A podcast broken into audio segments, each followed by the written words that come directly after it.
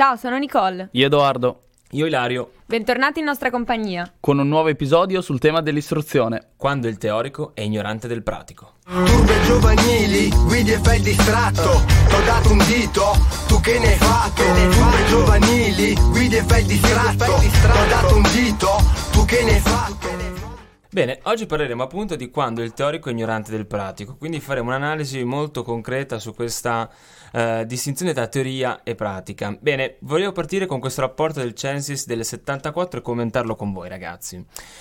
Dice: È assurdo che la scuola italiana persegua di fatto un processo educativo che tende a estraniare la maggior parte degli studenti dal lavoro pratico, che è un'attività preziosa non solo in sé, ma per quello che dà di stimoli effettivi allo sviluppo delle capacità intellettuali. Nicole, Edoardo, nel vostro percorso scolastico come avete mh, visto e affrontato questo rapporto tra teoria e pratica? Il mio percorso scolastico è stato prevalentemente teorico perché ho fatto linguistico, ho scelto io di studiare materie umanistiche e poi ho scelto di studiare giurisprudenza, quindi l'ambito pratico era abbastanza ristretto. Però io penso che anche nei licei, dove comunque prevale la teoria, che comunque ci debba essere anche una dimensione pratica per capire se effettivamente ci piace quello che poi andremo a fare e avere un'idea concreta di quello che faremo. Per quanto mi riguarda, invece, ho fatto un istituto tecnico commerciale eh, che di per sé dovrebbe effettivamente fornire una istruzione o comunque delle eh, capacità allo studente più di tipo pratico che teorico. Eh, in tutta onestà non credo di averle ricevute, a parte quello che poteva essere l'esercitarsi con bilanci eh, in economia aziendale, anche a livello di altri concetti teorici così come giuridici, eh, a livello di pratica c'è stato ben poco.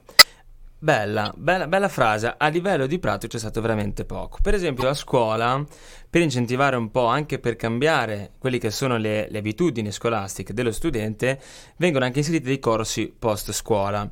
Vi voglio fare una domanda e mi risponderete singolarmente. Tra un corso sull'uso del computer e un corso di cucito, quale scegliereste? Farei un corso sull'uso del computer semplicemente per, per, le esigenze del futuro, il fatto che si sa che le competenze digitali sono le, le più richieste, semplicemente per questo. Io so già cucire, so già usare il computer, quindi non saprei cosa scegliere. Quindi sei molto avvantaggiato da questo punto di vista, va bene. Allora, voglio metterti in difficoltà. Diciamo che lo Stato ha incentivato questo rapporto teoria e pratica inserendo questa nuova modalità di eh, accrescimento mh, formativo per lo studente chiamata alternanza scuola e lavoro. Ragazzi, che esperienze avete a riguardo?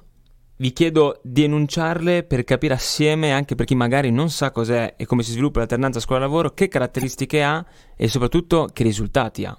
Io pensavo che l'alternanza fosse un'idea molto bella che ci avrebbe messo a contatto con il lavoro pratico, però quando poi è stato fatto, io che frequentavo comunque il linguistico sono stata mandata a lavorare in farmacia e quindi non mi ha servito, ho passato una settimana a svolgere degli incarichi che poi non avrei mai svolto in futuro e quindi alla fine dell'alternanza c'è solo venuto da dire a tutta la classe che avrebbe potuto essere fatta molto meglio, nonostante fosse una bella idea piena di buoni propositi.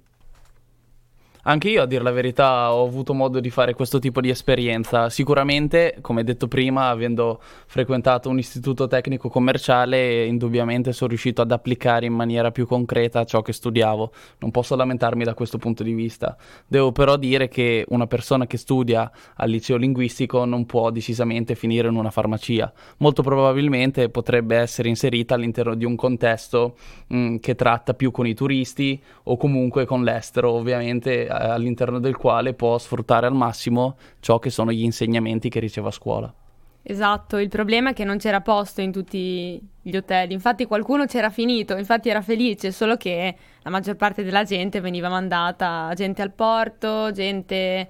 L'anno prima ero capitata in una biblioteca storica, che lì ci poteva anche mm. stare, però comunque no, non mi è piaciuto. Ed è proprio questo il problema ed è proprio qui dove bisogna trovare una soluzione. Non è possibile che manchi la domanda essendoci l'offerta. Quindi ci sono tanti studenti che necessitano, che vogliono andare a mettere in pratica le cose che studiano a scuola, ma non c'è la domanda. Sì, questo sicuramente si lega un po' al discorso della puntata scorsa di una maggiore collaborazione tra vari soggetti, in questo caso gli enti locali che, che offrono de- delle opportunità lavorative e la scuola, che deve riuscire a calibrare per lo studente il percorso migliore.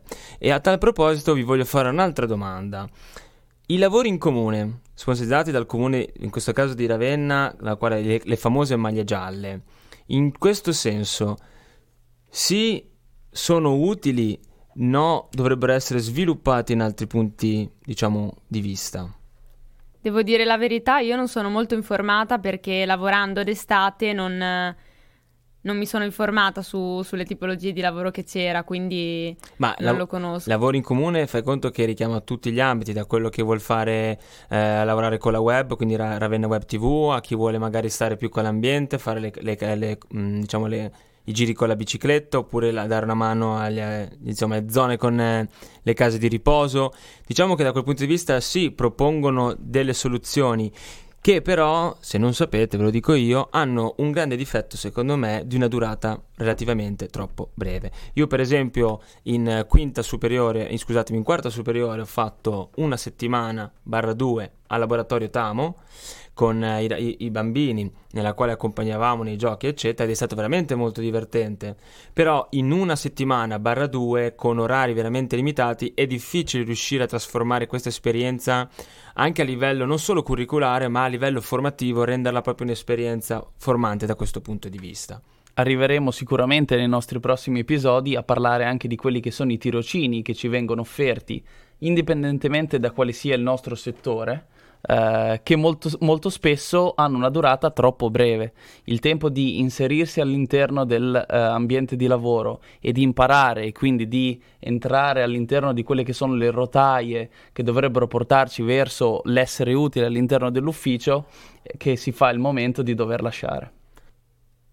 Poi tornando un po' indietro sul discorso di prima, sulla teoria e la pratica, volevo anche aggiungere che spesso la pratica in Italia viene svalutata rispetto alla teoria, cioè un liceo artistico viene considerato una scuola di serie B nei confronti di un classico, nei confronti di uno scientifico. Io penso che questo sia sbagliatissimo perché il talento di una persona si può trovare nella, nella matematica come nell'arte. Spesso si parla di intelligenza e di stupidità, mentre in realtà è solamente diversità e questo dovrebbe essere, dovrebbe essere riconosciuto in ambiente scolastico. Ascoltatore, genitore, figlio, secondo voi come dovrebbero essere sviluppati in modo migliore questi tipi di rapporti scuola-lavoro? Vi incentiviamo molto a parlarne con vostro figlio o con i vostri genitori, perché solo discutendone da- da prima da un luogo familiare e poi con gli amici e poi con l'esterno si potranno veramente trovare queste soluzioni. Grazie ragazzi per la vostra collaborazione.